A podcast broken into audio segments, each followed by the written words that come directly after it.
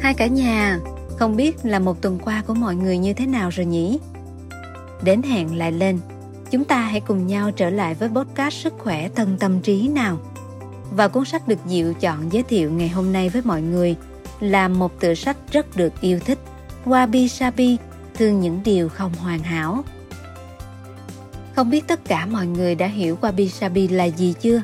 Diệu xin giải thích lại một chút xíu. Wabi Sabi là nền tảng cho ý thức thẩm mỹ và bản tính nhã nhặn của người Nhật. Nó có ảnh hưởng đến mọi mặt đời sống nhưng lại vô hình vô dạng. Theo bản năng, người ta có thể hiểu khái niệm Wabi Sabi, nhưng rất ít ai có thể giải thích được tường tận về nó. Và đó chính là lý do quyển sách này ra đời. Wabi Sabi là một bí ẩn hấp dẫn hứa hẹn đem lại tri kiến cho những ai biết sống đủ chậm để tìm hiểu và tiếp cận với trái tim rộng mở. Cá nhân Diệu luôn rất thích tìm hiểu về văn hóa cũng như lối sống của người Nhật Bản và Diệu hy vọng rằng cuốn sách này cũng sẽ khơi gợi lên sự thích thú cho mọi người khi nghe. Bây giờ, mình bắt đầu thưởng thức nhé.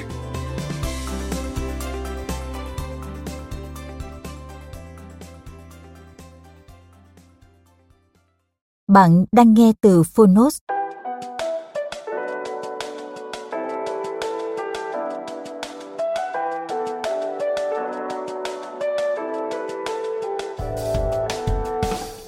Wabi Sabi Thương những điều không hoàn hảo.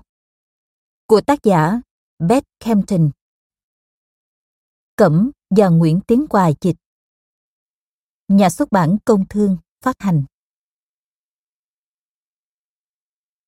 Ghi chú về cách sử dụng tiếng Nhật trong sách. Tên người Nhật được viết theo quy tắc viết tên trong tiếng Anh để tiện tham khảo. Tên trước, họ sau trừ trường hợp các nhân vật lịch sử thường được biết đến theo quy tắc viết tên truyền thống trong tiếng Nhật. Họ trước như Masuo, Baso, họ Masuo. Hệ phiên âm Helpen được dùng để chuyển tiếng Nhật thành chữ cái Latin. Dấu trường âm được sử dụng để chỉ các nguyên âm dài. Ví dụ, ư, Cách dùng này xuất hiện cả trong tên gọi các địa danh, mặc dù những tên gọi này thường không đi kèm với dấu trường âm, ví dụ như Tokyo và Kyoto. Khi chỉ người, hậu tố, sang đôi khi được sử dụng. Đây là một cách dùng lịch sự để chỉ quý ông, quý bà hoặc quý cô. Khi hậu tố sensei xuất hiện, người được nhắc đến là thầy giáo hoặc giáo sư. Lời tựa của Hidetoshi Nakata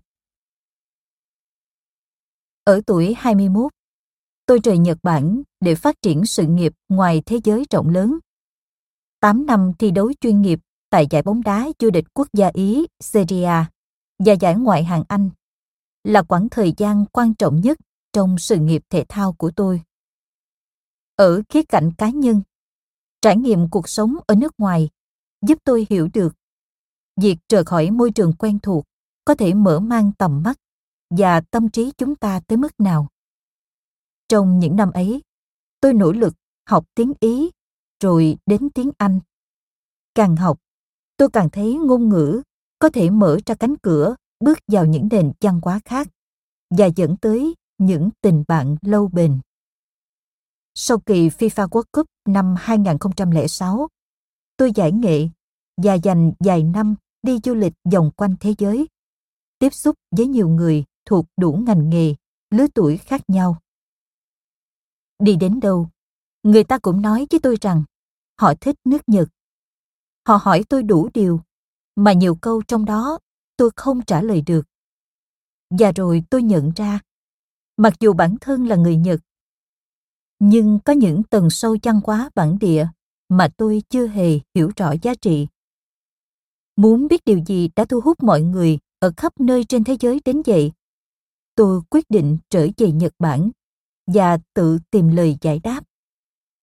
Tôi trăn trở với câu hỏi, văn hóa là gì?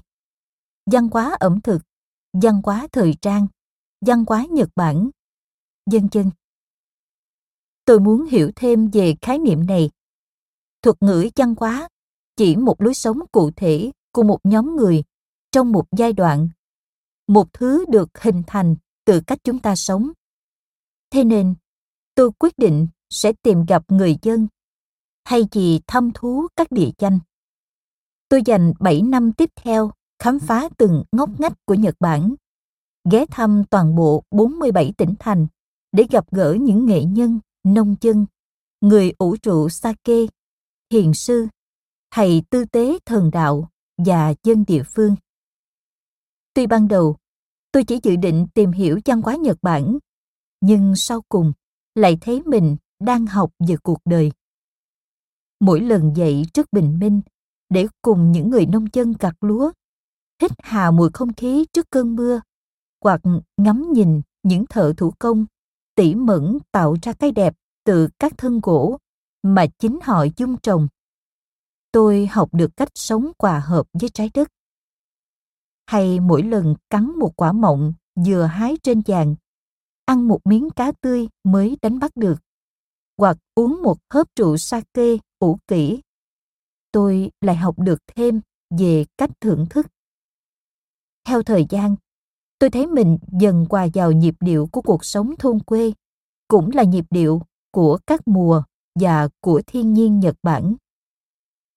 Sống ở thành phố, chúng ta được tiếp xúc với quá nhiều tiện nghi, nhưng đồng thời cũng bị tách rời khỏi tự nhiên và thứ môi trường nhân tạo ấy có thể bào mòn sinh lực của chúng ta.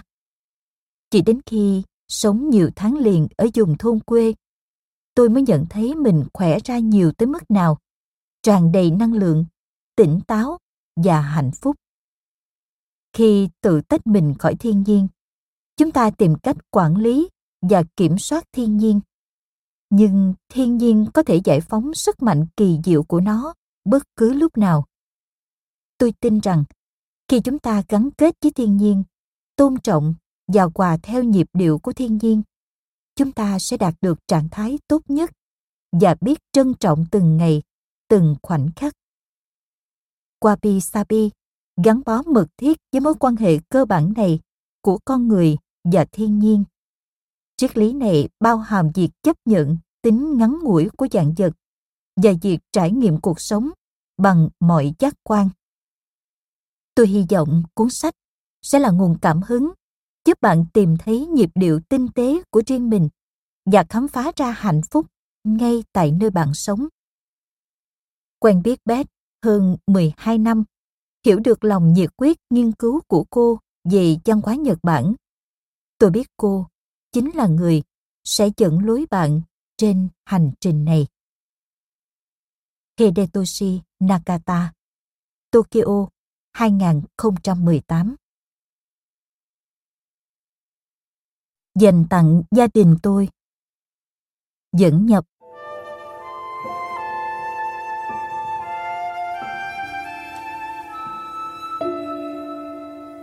Đó là một đêm tháng 12 lạnh giá ở Kyoto, cố đô xưa của Nhật Bản. Tôi đạp xe xuyên đêm tối tới Soren-in, một ngôi chùa nhỏ ít người biết đến, nằm gọn dưới chân núi Higashiyama. Tối đó, giường trong chùa được thắp sáng dịu nhẹ, ánh sáng rập rờn văng mắt bức màn kỳ bí khắp trường thông đổ bóng và những khóm trúc quyền quạt. Tôi tháo giày và bước vào trong chùa, đặt chân lên nền nhà sáng bóng sau 800 năm được mài nhẵn với những bước chân rê và những giạt áo dài loạt xoạt. Những tấm dáng sàn rộng, loang lỗ màu và thẩm lại theo năm tháng được mang tới đây từ hoàng cung. Tôi ngồi xuống thềm nhà phía sau, tê buốt ngón chân và lạnh thở ra khói. Mùi hương tràn ngập không gian. Không hiểu sao tôi có cảm tưởng như đó là mùi của màu tím vậy. Những đốm sáng rải rác khắp giường, khi tỏ, khi mờ, như ngàn sao cùng quà chung nhịp thở. Chỉ cách đó 10 phút đi đường, quận giải trí John đang rộn ràng không khí náo nhiệt của du khách thập phương. Đám thương nhân say xỉn và những nàng geisha tận tâm. Nhưng tại đây, trên con đường hẹp và dốc ở rìa phía bắc thành phố, tôi đã tìm được sự tĩnh lặng. Trên cao, dần trăng lụa là lấp ló sau rặng cây, chảy tràn ánh bạc xuống mặt ao. Lá rụng lã tả trên mặt nước. Trong khi những con cá coi ẩn mình bên dưới dòng nước đục. Sau một tuần nữa, nhiều cành cây ở đây sẽ trụi lá. Sau một tháng nữa, có lẽ chúng sẽ bị tuyết phủ kín. Tôi nhặt lên một chiếc lá momiji, quăng queo màu đỏ tía. Nó là cả một kho báu, nhăn nheo và mỏng tan, hệt như mặt sau bàn tay của bà tôi vậy. Một khoảng không trong tim tôi bỗng rộng mở. Ngay lúc này đây, tôi có tất cả những gì mình cần. Tôi lặng lẽ cảm nhận niềm mãn nguyện dâng lên khe khẽ, và chút u buồn, bởi biết rằng khoảnh khắc thoáng qua này sẽ không bao giờ trở lại. Đó chính là thế giới của Wabi Sabi. Khám phá Wabi Sabi Wabi Sabi là nền tảng cho ý thức thẩm mỹ và bản tính nhã nhặn của người Nhật. Tuy hiếm khi được đem ra thảo luận. Triết lý này là thế giới quan định hướng cuộc sống của họ. Nó có ảnh hưởng đến mọi mặt đời sống, nhưng lại vô hình, vô dạng. Theo bản năng, người ta có thể hiểu khái niệm Wabi Sabi, nhưng ít ai giải thích được tường tận. Wabi Sabi là một bí ẩn hấp dẫn hứa hẹn đem lại tri kiến cho những ai biết sống đủ chậm để tìm hiểu và tiếp cận với trái tim rộng mở. Tôi đã đến thăm Nhật Bản trong hơn hai thập kỷ và sống ở đây gần một phần ba khoảng thời gian ấy. Tôi luôn cảm thấy gắn bó với người Nhật, như thể không phải tôi được nuôi dạy ở nửa kia của thế giới vậy. Tôi đắm mình trong văn hóa nơi đây, sống cùng những gia đình người Nhật không nói tiếng Anh, làm việc trong thế giới phức tạp của doanh nghiệp và giới chức địa phương, dành hơn 10.000 giờ để nghiên cứu và du ngoạn khắp mảnh đất này. Dù vậy, định nghĩa chính xác về khái niệm Wabi Sabi vẫn thực khó nắm bắt. Tôi có thể hiểu được, nhưng vẫn thiếu từ ngữ để giải nghĩa. Trước tôi, nhiều người nước ngoài đã tìm hiểu về thế giới của Wabi Sabi. Phần lớn đều tập trung vào tính chất vật lý của các đối tượng và môi trường mà họ gắn liền với khái niệm này. Tuy vậy, những lời giải thích ấy vẫn chưa đủ đối với tôi.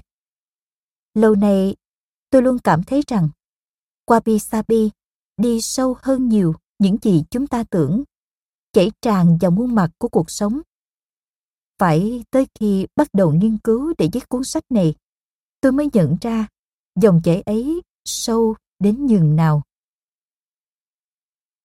Tại sao cần đến Wabi Sabi?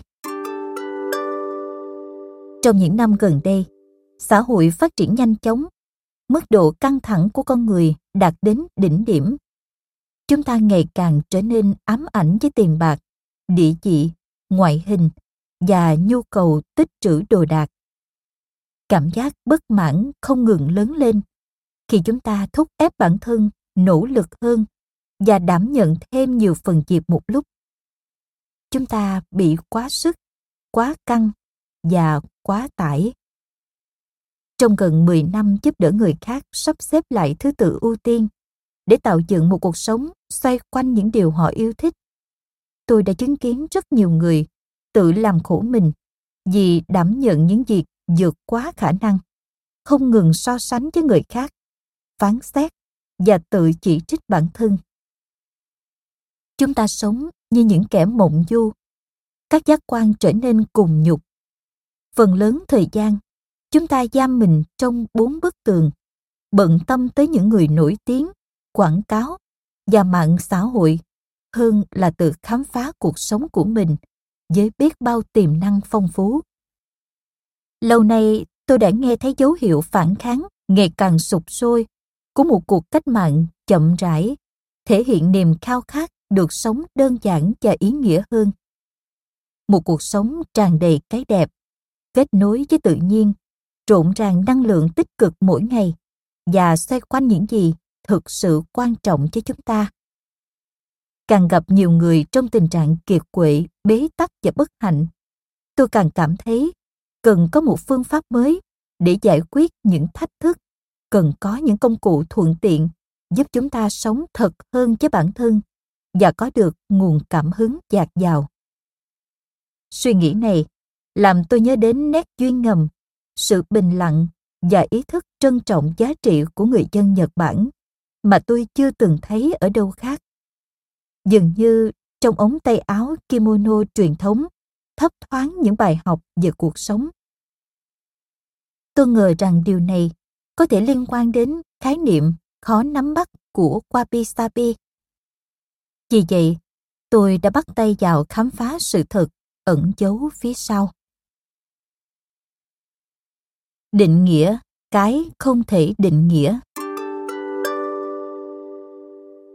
Như tôi đã nói, rất khó đưa ra định nghĩa cụ thể về Wabi Sabi. Nó phần nào giống với tình yêu.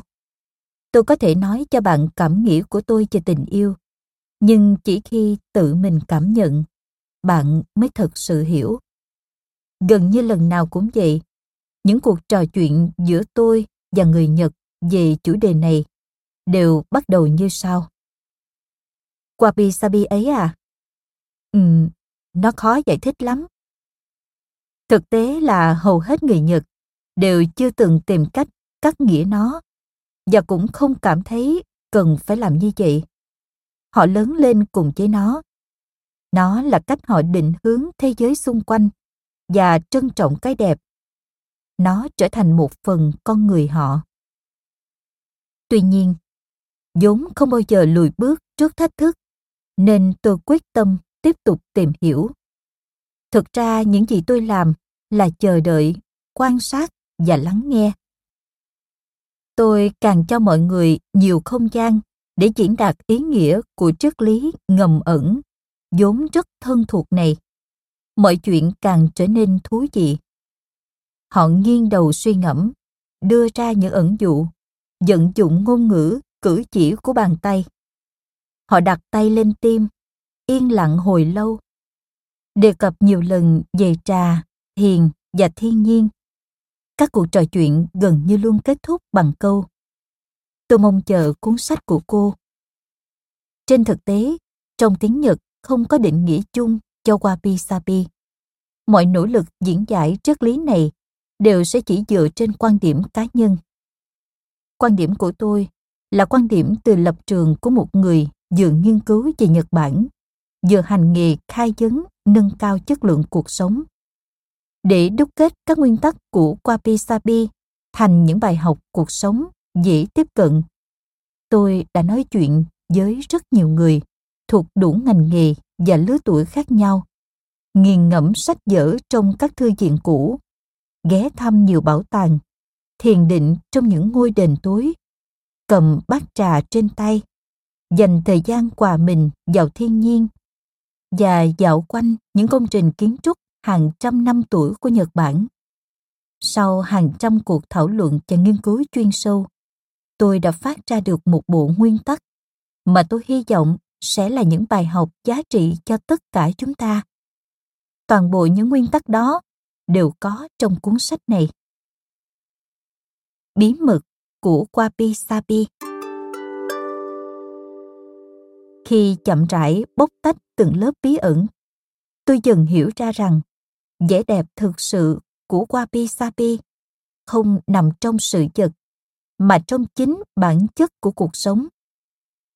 Wabi Sabi là phản ứng trực giác trước cái đẹp, thể hiện bản chất thực của cuộc sống. Wabi Sabi là chấp nhận và hiểu rõ bản chất vô thường, bất toàn, không hoàn hảo của dạng vật. Wabi Sabi là nhận biết giá trị của lối sống đơn giản, chậm rãi và thuận tự nhiên. Wabi Sabi là một trạng thái của trái tim, là hít vào thật sâu và thở ra thật chậm. ta cảm được nó trong khoảnh khắc nhận thức sâu sắc thực sự một khoảnh khắc hoàn hảo trong một thế giới không hoàn hảo. Ta nuôi dưỡng nó bằng lòng khao khát dung đắp niềm vui và chú tâm đến những điều tinh tế, nhỏ nhặt. Ta trải nghiệm nó khi sống một cách chân thực và tràn đầy nhiệt huyết. Triết lý này tập trung vào việc trải nghiệm thế giới bằng cách thực sự sống trong đó, thay vì đứng bên ngoài phán xét nó hướng tới việc gạt đi những mưu toan, nhường chỗ cho sự tinh nhạy và dành thời gian để chú tâm. Các nguyên tắc nền tảng của wabi sabi có thể dạy ta những bài học cuộc sống về việc buông bỏ sự hoàn hảo và chấp nhận con người thật của mình. Chúng cho ta công cụ để thoát khỏi sự hỗn loạn và áp lực vật chất của cuộc sống hiện đại để ta có thể bằng lòng với những gì mình có. Chúng nhắc nhở ta tìm kiếm và trung động trước cái đẹp trong cuộc sống thường ngày. Từ đó, biết trân trọng chính bản thân cuộc sống. Cách sử dụng cuốn sách này. Để nắm bắt được chiều sâu và ý nghĩa phong phú của wabi sabi, trước hết, chúng ta sẽ tìm hiểu ngắn gọn về lịch sử hình thành triết lý này. Mặc dù cuốn sách này không phải là một luận án chi tiết về thẩm mỹ, lịch sử, văn hóa, triết học hay tôn giáo của nhật bản, nhưng tất cả các chủ đề này đều được đề cập tới bởi đó là những yếu tố quan trọng cấu thành nên lối sống của người nhật. Một khi đã hiểu về nguồn gốc của wabi sabi chúng ta sẽ khám phá những đặc điểm của triết lý này để có thể suy nghĩ và nói về nó bằng ngôn ngữ sau đó chúng ta sẽ tìm hiểu tại sao triết lý cổ xưa này lại rất phù hợp với cuộc sống của con người hiện đại. Tất cả đều được trình bày trong chương 1 và tôi khuyến khích bạn đọc chương này đầu tiên. Kể từ chương 2, tôi sẽ chia sẻ các câu chuyện cùng với những lời khuyên để áp dụng triết lý này trong mọi lĩnh vực của cuộc sống. Bạn có thể đọc tuần tự hoặc cách chương tùy theo nhu cầu cá nhân. Lẽ dĩ nhiên, không có cách đọc nào là hoàn hảo cả. Bạn có toàn quyền sử dụng cuốn sách này để đạt được mục tiêu của mình. Cùng tôi chu du. Qua cuốn sách này, tôi mời bạn cùng chu du trên một miền đất lạ như những nhà thám hiểm hiếu kỳ. Nhớ rằng, bạn luôn an toàn với tôi ở bên. Tấm bản đồ tôi đã phát sẽ dẫn chúng ta tới những vùng đất hẻo lánh, xuống những lối mòn quanh co, dọc những con sông uốn khúc và sâu trong dãy núi thâm u. Thỉnh thoảng chúng ta sẽ dừng chân nghỉ ngơi và chiêm nghiệm tại một quán trà ven đường. Xin quá gian người lạ và may mắn biết được, vô số kiến giải bất ngờ từ những người bạn mới. Sẽ có những ngày, chúng ta thức dậy cùng mặt trời. Những ngày khác, lại tản bộ dưới đêm sao. Sẽ có những lúc chúng ta vừa đi, vừa hát và có những lúc chúng ta cảm thấy mệt mỏi, tạm nghỉ chân để ngâm mình trong suối nước nóng xoa dịu cơn đau nhức cơ bắp. Dọc đường, bạn sẽ bắt gặp những điều quen thuộc và lạ lẫm, những điều xưa cũ và mới lạ. Một số điều sẽ xung đột với những nền tảng niềm tin của bạn bấy lâu nay, nhưng tôi sẽ luôn bên bạn trên mỗi bước đường. Hãy đi thật chậm, khám phá thật xa, nhận thức thật sâu và tôi sẽ chia sẻ triết lý cổ xưa này của người nhật với bạn. Hành trình tìm kiếm wabi sabi là hành trình hướng đến giá trị cốt lõi của cuộc sống. Hãy mở to mắt và đón nhận tất thảy những bí ẩn đang ùa tới. Beth Campton, Kyoto, 2018 Chương 1 Nguồn gốc, đặc điểm và tính phù hợp của Wabi Sabi hiện nay.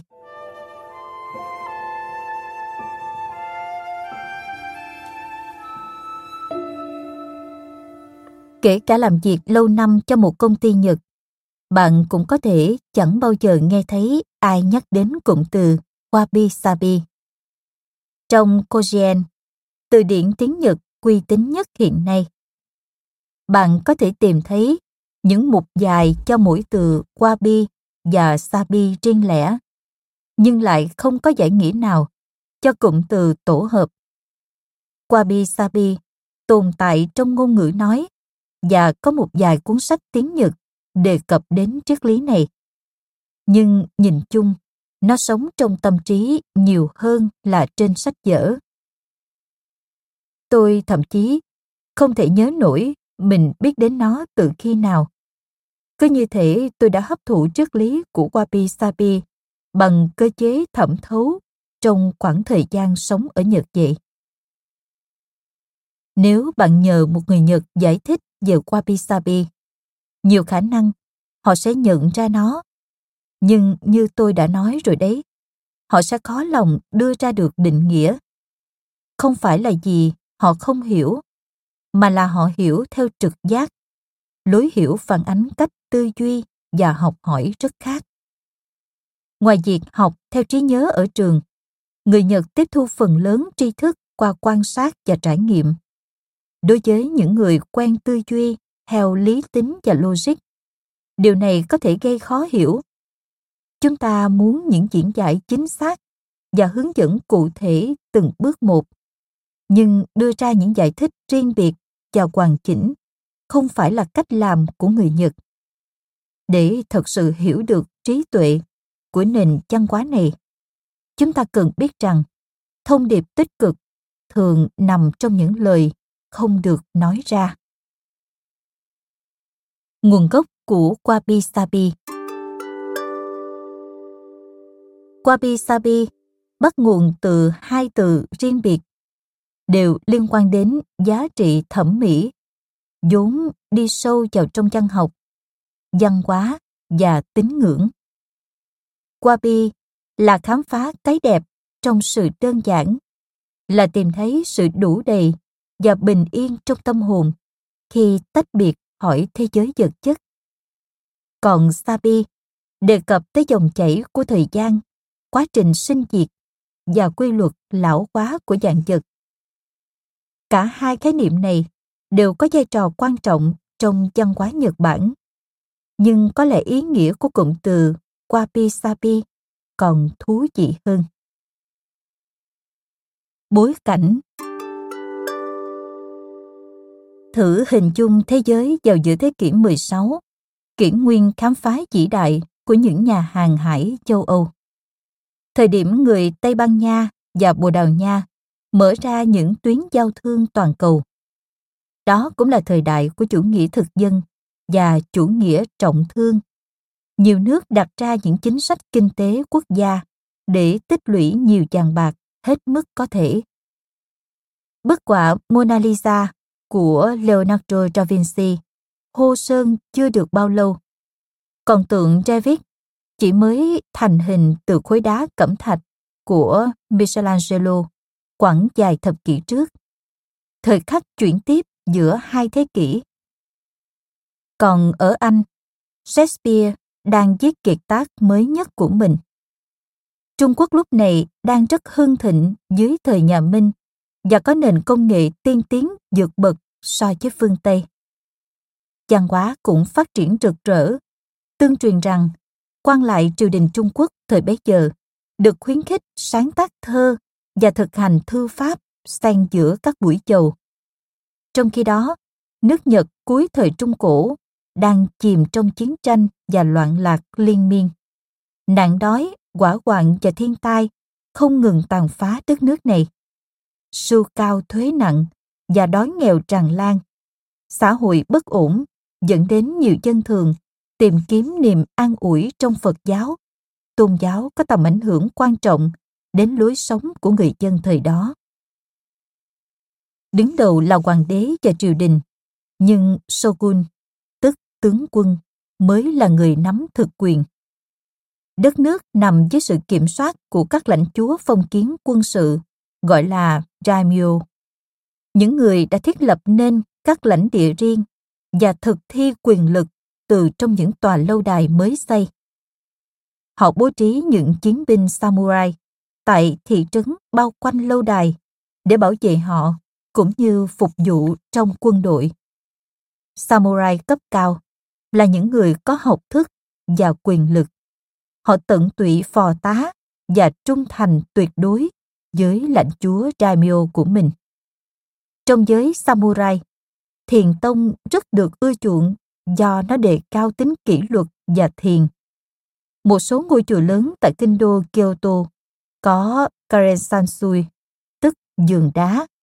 Những khu giường được cho là phản ánh bản chất của tự nhiên và khơi dậy cảm hứng, chiêm nghiệm sâu sắc. Nhiều samurai ưa thích trà đạo, cái vì tác dụng tăng cường thể chất. Trà giúp họ tỉnh táo trong những phiên gác dài, lẫn lợi ích tinh thần khi có được những phút giây yên bình và hòa hợp trong cuộc sống nhuốm màu bạo lực của họ. Sống trong tâm thái sẵn sàng để chết, nên họ luôn đón nhận những cơ hội để thưởng thức cái đẹp trong một cuộc sống vốn có thể kết thúc bất cứ lúc nào. Khoảng thời gian này cũng đánh dấu sự phát triển của những khu thành thị lớn và sự trỗi dậy của tầng lớp thương gia tại Nhật Bản. Tầng lớp này trở nên phát đạt khi đứng ra cho samurai dây tiền. Những người vốn chỉ được phép nhận một khoản thù lao cố định. Pháp luật gần như không kiểm soát ngành nghề này. Vì vậy, các thương gia có nguy cơ mất trắng tài sản bất cứ lúc nào. Chính điều này cũng đem lại cho họ động lực để tận hưởng cuộc sống sung túc khi còn có thể. Kết quả là mặc dù phần lớn dân thường vẫn sống trong nghèo đói, tầng lớp cai trị và thương gia lại có khuynh hướng chi tiêu xa xỉ. Những tòa lâu đài trang trí công phu vô ra những bức bình phong được tô điểm bằng vàng. Các sự kiện xã hội xa hoa, nhất là những tiệc trà, trở nên phổ biến trong tầng lớp giàu có. Những người quyền thế ưa chuộng bát trà và trà cụ của Trung Quốc. Thế nên những món đồ này nhanh chóng trở thành biểu tượng cho địa vị xã hội. Nếu tin ý, bạn có thể nhận thấy mầm móng mâu thuẫn giữa việc quan niệm trà là một trải nghiệm tinh thần và việc sưu tập trà cũ nhằm phô trương sự giàu có. Bây giờ, hãy cứ giữ suy nghĩ này lại đó và cùng điểm qua lịch sử của trà. Mối liên hệ với trà Để khám phá nguồn gốc của từ qua bi, chúng ta phải dấn bước vào thế giới của trà. Kỳ thực mãi đến năm 1191, bột trà xanh matcha mà giờ đây gắn liền với trà đạo mới được du nhập vào Nhật Bản. Nó được nhà sư Myoan Esai, người sáng lập ra thiền phái Lâm Tế Tông tại Nhật Bản, mang về từ Trung Quốc vào thời nhà Tống. Hạt giống trà được trồng ở ba nơi, trong đó có quận Uji gần Kyoto, nơi hàng trăm năm sau vẫn là dùng sản xuất loại trà ngon bậc nhất thế giới. Thiền và tư tưởng trà đạo nhanh chóng trở nên phổ biến trong khoảng thời gian này. Đến thế kỷ 15, nhà sư Murata Suko và cũng là một bậc thầy trà đạo, nhận ra rằng hành động pha trà và uống trà có tính thiền. Vì vậy, ông được xem là người đặt nền móng cho sự phát triển của trà đạo. Shogun Yoshimasa, một người chủ trương ủng hộ các hình thức giải trí mang tính văn hóa, đã đề nghị Suko tổ chức một buổi trà đạo theo yêu cầu. Nhưng cơ hội này, Suko đã nâng giá trị của trà lên một tầng ý nghĩa sâu sắc hơn. Theo Okakura Kakuzo, trong cuốn tiểu luận The Book of Tea, tức trà thư. Chẳng bao lâu sau đó, Nhật Bản đã biến sự sùng bái trà đạo thành một tôn giáo của chủ nghĩa duy mỹ dựa trên sự tôn thờ cái đẹp trong cuộc sống trần tục thường ngày. Trong nửa đầu thế kỷ 16, sự giảng lược này tiếp tục được khai triển nhờ Takenoju, người đã theo học hai đệ tử của Suko. Du là một thi sĩ có biệt tài diễn giải tư tưởng của trà đạo qua thơ. Ông thay đổi cách bài trí trà thất để đưa vào các vật liệu tự nhiên. Và sau này là người có ảnh hưởng lớn tới Seno Riku. Một thương nhân và cũng là trà sư của Toyotomi Hideyoshi, một trong những lãnh chúa nổi tiếng nhất Nhật Bản. Theo thời gian, Reno Rikyu dần được biết đến như là sư tổ thực sự của trà đạo. Sự đơn giản, một lý tưởng thẩm mỹ. Đến nửa sau thế kỷ 16, nghi lễ trà đạo trở thành một sự kiện xã hội quan trọng và là dịp để người giàu thể hiện sự giàu có. Hideyoshi lấp đầy trà thất giác vàng của mình bằng những vật dụng đắt tiền, chủ yếu được nhập về từ Trung Quốc. Trong khi đó, trà sư của ông, Seno Rikyo, âm thầm tiến hành một cuộc cách tân. Ông thu nhỏ đáng kể diện tích trà thất để thay đổi những nguyên tắc cơ bản của các tiêu chuẩn thẩm mỹ liên quan, đồng thời loại bỏ mọi thứ thừa thải và chỉ để lại những gì thực sự cần thiết. Một không gian để hội họp, lòng tôn kính thiên nhiên, một ấm đun nước, các dụng cụ cơ bản và thời gian để uống trà. Cỡ hơn 3 mét vuông một chút, trà thất của Senorikyo rộng chưa bằng một nửa kích thước truyền thống. Các cửa sổ nhỏ xíu làm giảm độ sáng xuống mức tối thiểu để khách có thể trải nghiệm nhiều hơn bằng các giác quan khác. Chủ nhà và khách được bố trí ngồi gần đến mức họ có thể nghe thấy tiếng thở của nhau. Rikyo thay thế bình men ngọc đắt giá bằng một lọ qua bằng tre, bát Trung Quốc quý báu bằng bát do nghệ nhân gốm Chorio tạo tác. Ông dùng muỗng xúc trà bằng tre thay cho loại bằng ngà voi và tái sử dụng xô múc nước giếng hay cho bình chứa nước bằng đồng. Rikyu còn đề ra một nghi thức quan trọng, đó là ông sẽ mang toàn bộ trà cụ vào phòng lúc bắt đầu buổi trà đạo và cất đi sau khi nghi lễ kết thúc.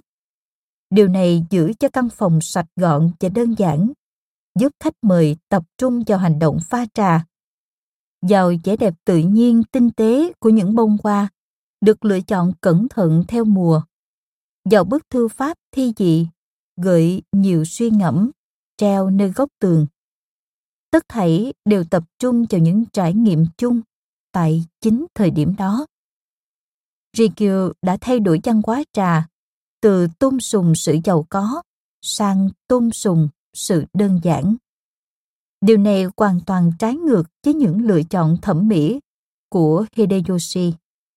Đây là một động thái táo bạo và quyết liệt nhằm thoát khỏi truyền thống và những quan điểm phổ biến về những gì được xem là đáng khao khát. Sống trong thời kỳ cơ cực của dân chúng, Rikyu lên án thứ văn hóa thừa thải đang thịnh hành trong các tầng lớp cai trị. Ông đưa quan điểm thẩm mỹ trở về với các yếu tố cơ bản. Cái đẹp đơn giản cho một mặt vốn khơi gợi suy ngẫm về bản chất của cuộc sống. Nguồn gốc của wabi mặc dù Rikyu không sáng tạo ra trà đạo, nhưng trong những năm cuối đời, ông đã đưa nó về lại với triết lý của sự đơn giản và vẻ đẹp tự nhiên mà tới tận ngày nay vẫn đóng vai trò quan trọng trong văn hóa Nhật Bản. Trà của Rikyu dần được biết đến là trà wabi. Wabi nghĩa là dị dịu nhẹ. Ban đầu từ này có mối liên hệ về mặt ngôn ngữ với nghèo đói, thiếu thốn và tuyệt vọng. Xuất phát từ động từ wabiru và tính từ Wabishi. Với nghĩa này, nó đã được sử dụng trong văn học Nhật Bản từ nhiều thế kỷ trước thời kỳ của Rikyu. Chẳng hạn như trong Manchosu, tức dạng diệp tập, tuyển tập thơ cổ nhất của Nhật Bản, có niên đại từ thế kỷ thứ 8, hoặc trong Hojoki, tức Vương Trượng Ký, tập tùy bút nổi tiếng của Kamo Nochome, được viết vào năm 1212. Và trong thơ của Fujiwara Noteka, từ năm 1162 đến năm 1241. Nhưng kể từ trà đạo của Riku, Wabi mới bắt đầu đại diện cho giá trị thẩm mỹ của sự đơn giản. Là một thuật ngữ mỹ học, vẻ đẹp của Wabi nằm ở sắc thái u tối ngầm ẩn của nó. Nó là vẻ đẹp kỳ dĩ giữa những thực tế khắc nghiệt của cuộc sống. Như nhà sư Kenko đã viết từ 7 thế kỷ trước. Có lẽ nào chỉ nhìn những bông hoa mùa xuân lúc nở rộ, hay chỉ ngắm trăng khi trời trong không gợn mây.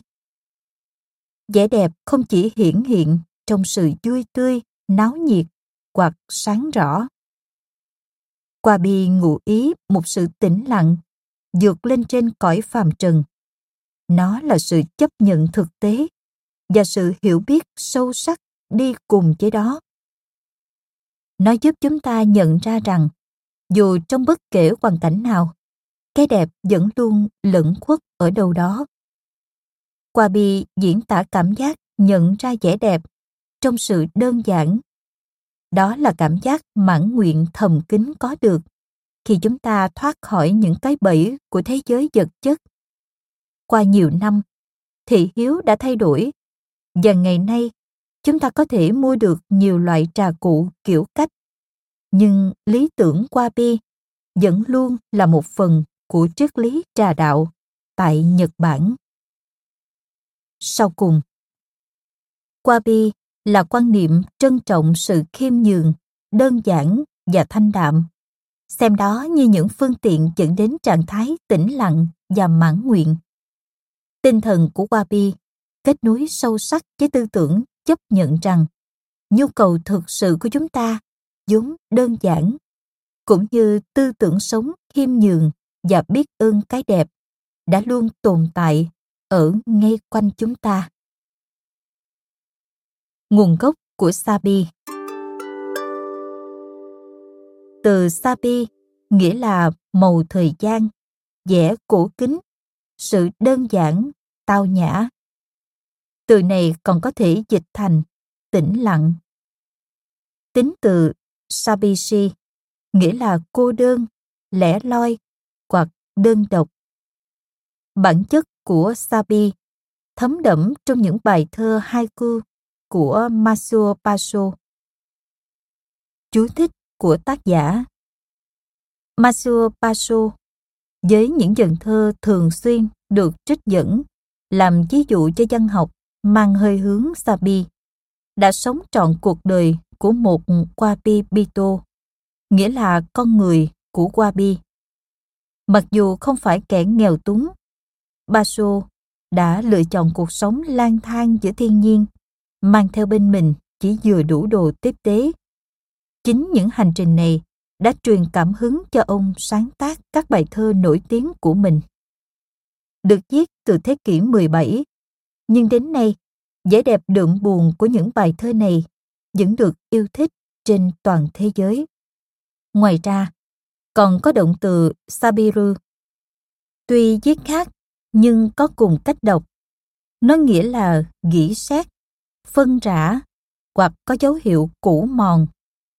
Do đó, tạo thêm một nét nghĩa độc đáo nữa cho Sabi.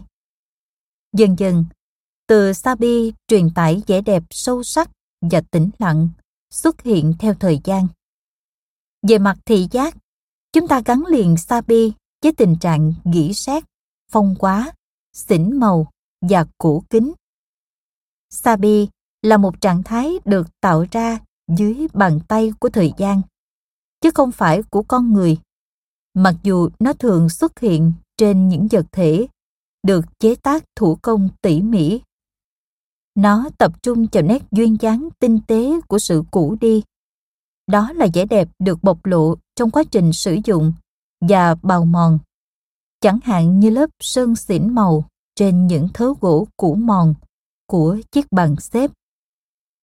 Trong tác phẩm kinh điển In Praise of Shadow, tức Ngợi ca bóng tối, nhà văn nổi tiếng Junichiro Tanizaki đã ghi lại cách người Nhật tìm thấy vẻ đẹp trong Sabi như sau. Không phải là chúng tôi ghét tất cả những thứ tỏa rạng, nhưng chúng tôi thích thứ ánh sáng thâm trầm hơn thứ ánh sáng rực rỡ, hời hợt. Chúng tôi thích thứ ánh sáng ảm đạm, mà dù ở trên một hòn đá hay một vật phẩm cũng đều ánh lên nét cổ kính.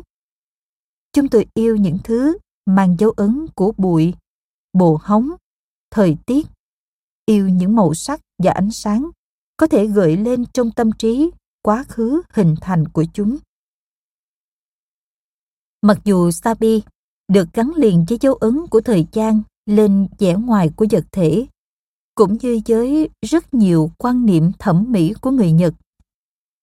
Thế nhưng tầng ý nghĩa sâu hơn của Sabi ám chỉ đến những gì ẩn giấu bên dưới bề mặt của sự vật mà chúng ta nhìn thấy ngoài thực tế. Nó đại diện cho quy luật sinh diệt của dạng vật và có thể gợi lên những phản ứng, cảm xúc thường là thoáng buồn khi chúng ta chiêm nghiệm về sự ngắn ngủi của cuộc sống. Vẻ đẹp của Sabi nhắc chúng ta nhớ về mối liên hệ của mình với quá khứ, về chu kỳ tự nhiên của cuộc sống và cái chết của chính chúng ta. Sự ra đời của Wabi Sabi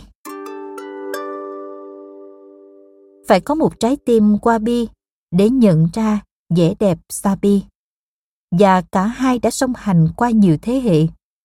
Mặc dù cốt lõi của những giáo quấn về chúng đã có từ nhiều thế kỷ trước, nhưng cụm từ Wabi Sabi mới chỉ được chấp nhận khoảng 100 năm trở lại đây, xuất phát từ lòng khao khát tìm hiểu những gì nằm sâu bên trong tâm lý của người Nhật.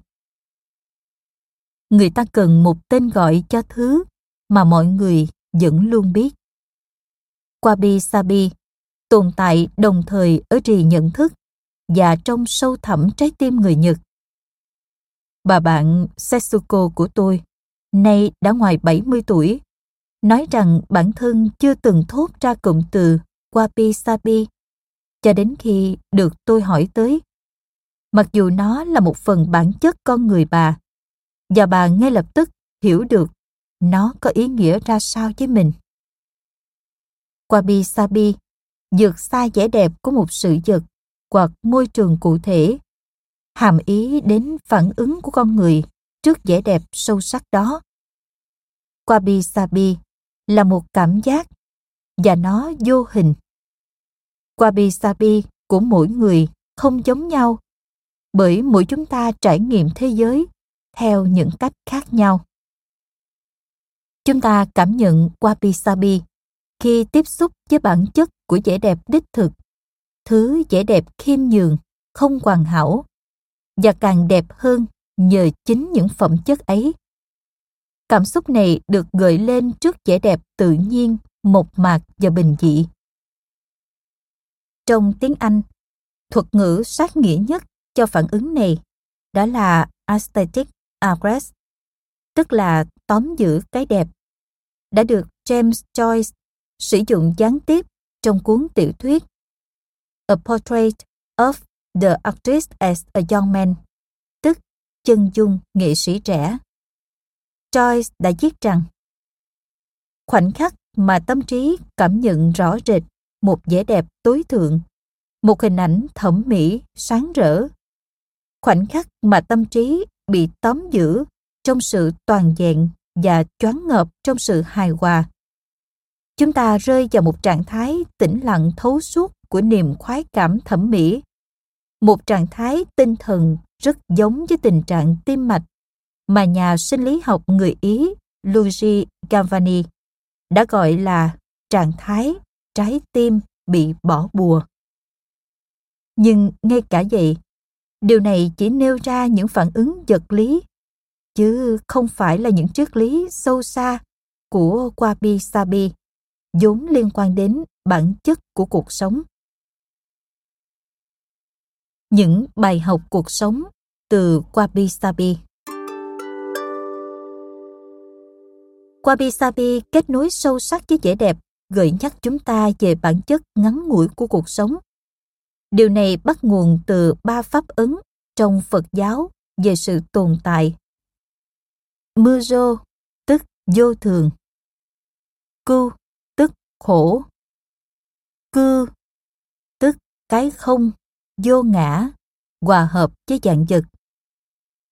Những bài học cuộc sống mà Wabi Sabi có thể dạy chúng ta và những gì chúng ta có thể khám phá trong cuốn sách này xuất phát từ các quan niệm sau khi bạn học cách nhìn và trải nghiệm thế giới bằng trái tim thế giới sẽ mang một diện mạo hoàn toàn khác mọi thứ trên đời này kể cả chính cuộc sống đều vô thường bất toàn và không hoàn hảo vì vậy sự không hoàn hảo là trạng thái tự nhiên của dạng vật, bao gồm cả chính chúng ta.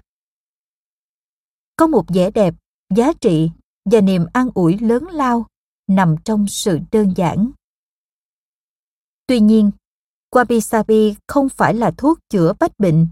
Nó chỉ gợi nhắc rằng sự tĩnh lặng, đơn giản và cái đẹp có thể giúp chúng ta sống trọn vẹn trong khoảnh khắc hiện tại. Và đó là bài học cho tất cả chúng ta.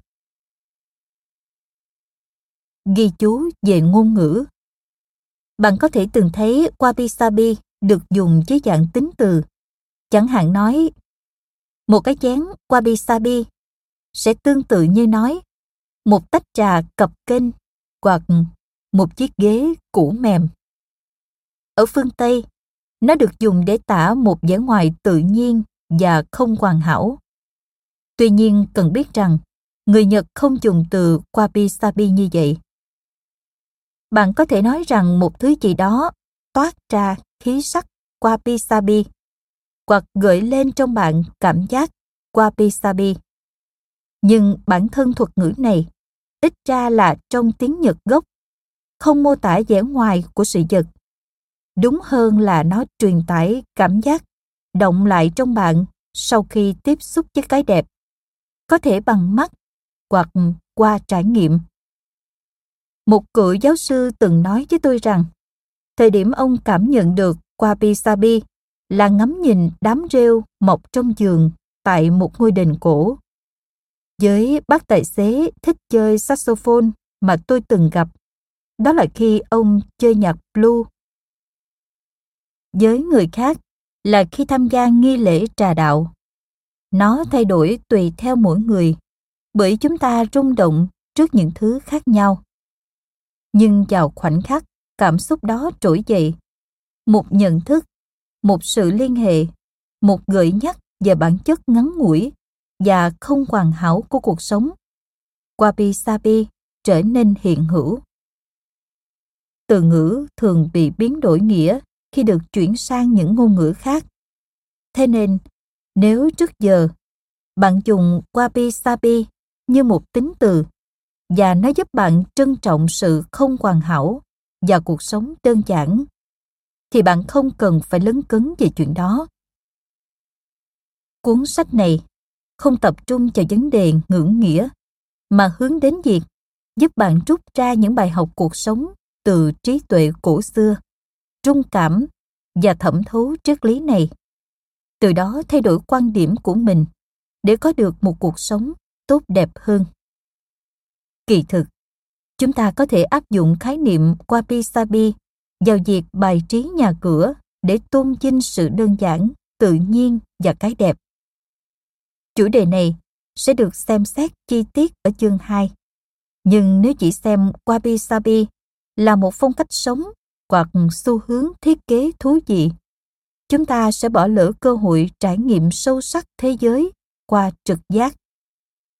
Một trong những điều hấp dẫn nhất nhưng cũng đầy thách thức về ngôn ngữ và văn hóa Nhật Bản chính là các tầng ý nghĩa của nó. Chẳng có gì giống như vẻ ngoài cả. Mọi thứ đều phụ thuộc vào bối cảnh, vào việc ai đang nói với ai và những lời không được nói ra. Bởi lẽ một trong những nguyên lý chính của sự không hoàn hảo là sự không toàn vẹn.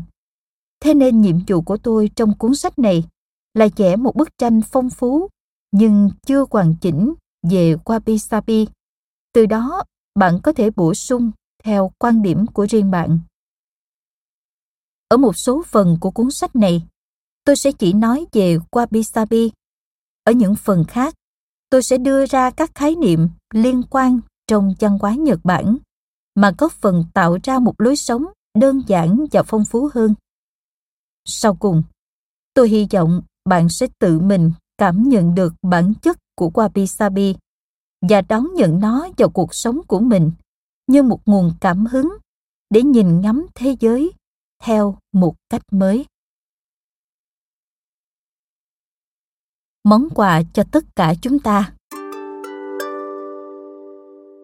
Cách đây không lâu, tôi có xem hai học sinh trung học người Nhật thuyết trình về Wabi Sabi tại Mỹ.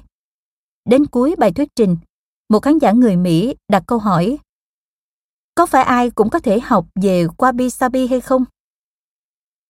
Hai cô gái nhăn trán nhìn nhau, hoang mang và lúng túng. Sau khi cân nhắc kỹ lưỡng, một người trả lời Không phải ai cũng có thể học. Chúng tôi cảm nhận được nó, bởi chúng tôi là người Nhật. Tôi không đồng tình. Wabi Sabi là phản ứng sâu sắc của con người trước cái đẹp, mà tôi tin rằng tất cả chúng ta đều có thể trải nghiệm nếu biết điều chỉnh bản thân. Quan điểm của tôi về Wabi Sabi sẽ luôn nằm trong bối cảnh thế giới quan của riêng tôi, vốn dựa trên nền giáo dục phương Tây và sự ảnh hưởng mạnh mẽ của mối giao tình 20 năm với Nhật Bản. Quan điểm của bạn sẽ khác với quan điểm của tôi. Và nếu bạn có dịp nói chuyện với một người Nhật về nó, quan điểm của họ cũng sẽ khác. Nhưng cái đẹp nằm ở chỗ đó. Chính từ việc lấy cảm hứng từ các nền văn hóa khác và diễn giải sang bối cảnh sống của bản thân, chúng ta sẽ rút ra được những kiến thức thiết thực nhất. Tính phù hợp của Wabi Sabi trong thời đại hiện nay. Chúng ta đang sống trong thời đại của những thuật toán hắc não, quảng cáo ăn theo và thông tin tràn lan khắp mọi nơi.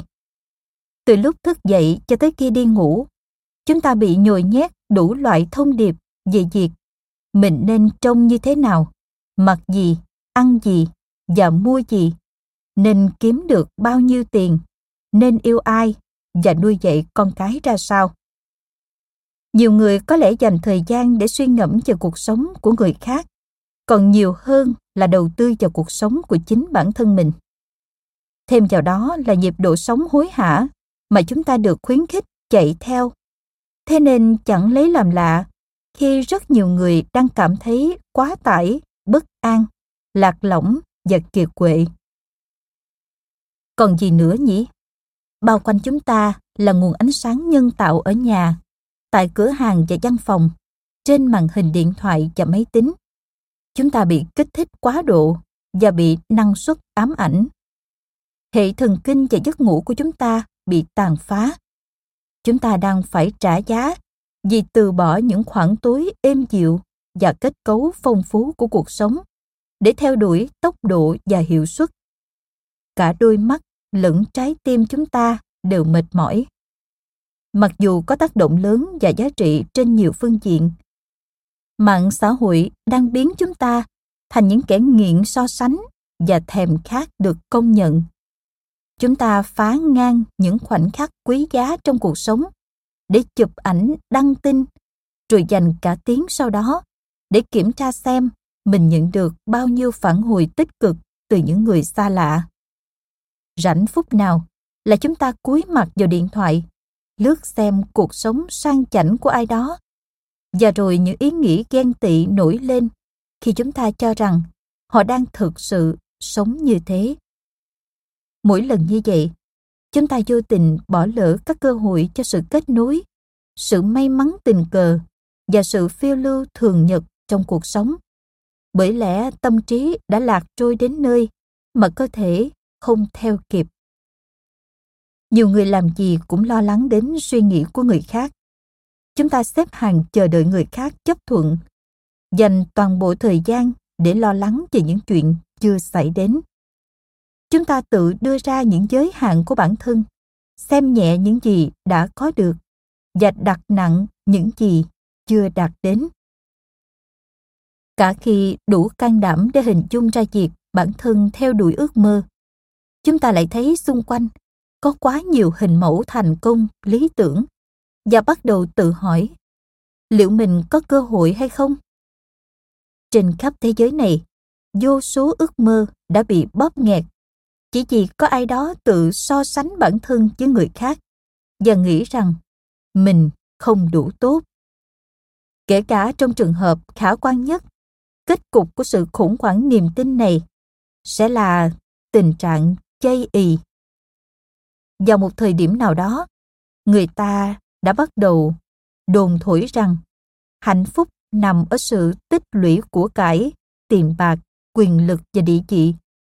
Rằng chúng ta lúc nào cũng phải trông thật trẻ trung, xinh đẹp và thon gọn, hoặc đẹp trai và khỏe khoắn.